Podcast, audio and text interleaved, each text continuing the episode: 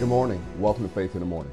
Something good is going to happen to you today, so expect miracles. Thank you for joining me today. Faith in the Morning exists to help you start your day with faith and encouragement, and that's exactly what's going to happen today. Let's get started with a 2023 Faith Family Confession.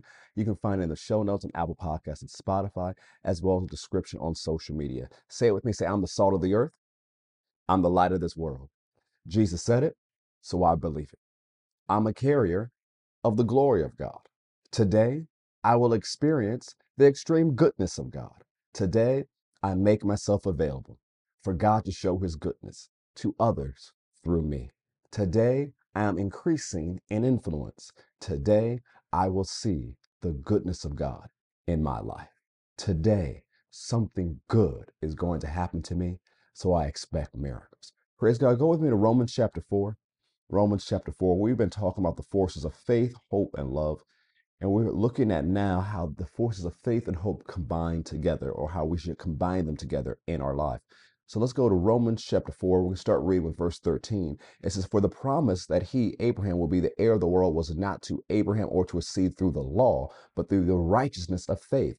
For if those who are of the law are heirs, faith is made void and the promise is made of no effect, because the law brings about wrath. For where there is no law, there is no transgression. Therefore, it is of faith that it might be according to grace, so that the promise might be sure to all the seed, not only to those who are of the law, but also to uh, those who are of the faith of Abraham, who is the father of us all. As it is written, I have made you a father of many nations, in the presence of him whom he believed, God, who gives life to the dead and calls those things which do not exist as though they did who, contrary to hope, in hope believed, so that he became the father of many nations, according to that which was spoken, so shall your descendants be.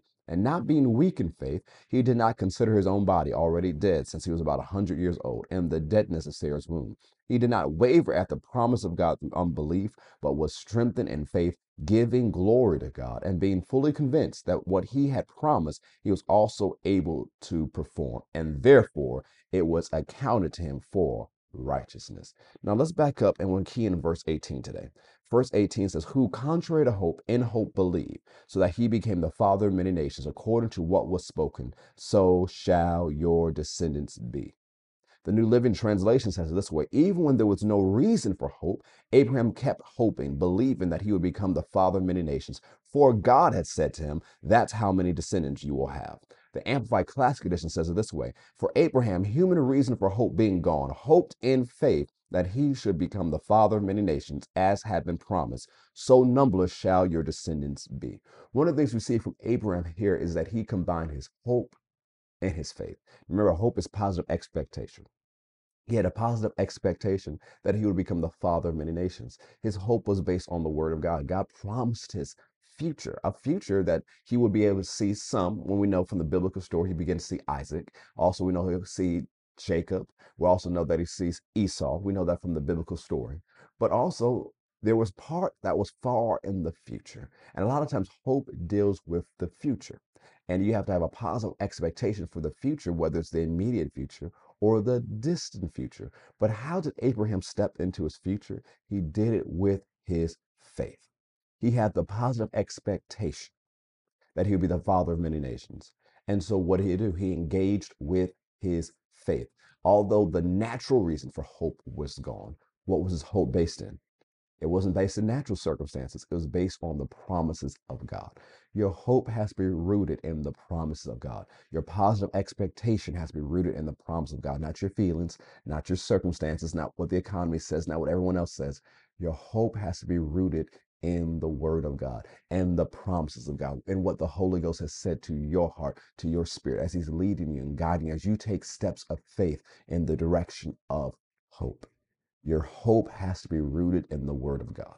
Your hope has to be rooted in the promises of God. Your hope has to be built on the promises of God. So go ahead and say out loud, put in the chat. Say, My hope must be built on the promises of God. Come on, say it out loud, put in the chat. Say, My hope must be built on the promises of God.